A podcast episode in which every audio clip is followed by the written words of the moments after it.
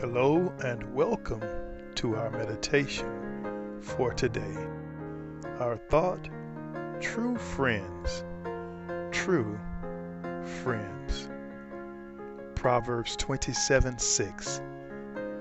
Faithful are the wounds of a friend, but the kisses of an enemy are deceitful. If our world becomes unstable, we need the kind of friendship that is found in stability. With every one of us, there will be multiple times when the only solid tree to lean against, other than the Lord Himself, is the one He planted many years ago in our life. A true friend makes it all the way through with us in our difficult transitional seasons.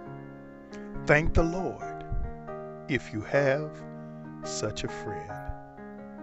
There is another aspect to friendship which is overlooked far too often. It is the loving, risking, honest, and transparent kind of friendship that many do not possess. When we need correcting, friends who know how to pick the right time, the right tone, and the right words can be some of the most valuable assets in our lives. Of course, we don't want correcting or unsolicited advice. Actually, though, this is when we need it the most, when we don't want it a fair weather friend, one who is there in the good times only, will retreat to the nearest shade in moments like these.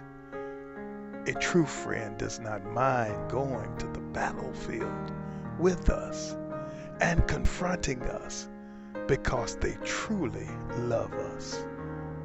I pray that you know how to discern the enemy who acts like they are supporters only to get an inside track on you. Where do you get trusted friends? First, they are gifts from God. Don't ever throw away a good friendship. They are just too valuable of a commodity. Second, they come from our personal experiences over time, and they are proven the same way. And thirdly, they come from the same place spiritually in your life. True friendship has a common silver thread. They believe what you believe and seek to live it daily in community with you. We should be very grateful that God puts these kind of people in our lives, and we should strive to be this kind of person for others. They have been and will continue to be true friends for the rest of their lives. God bless you. Be encouraged today.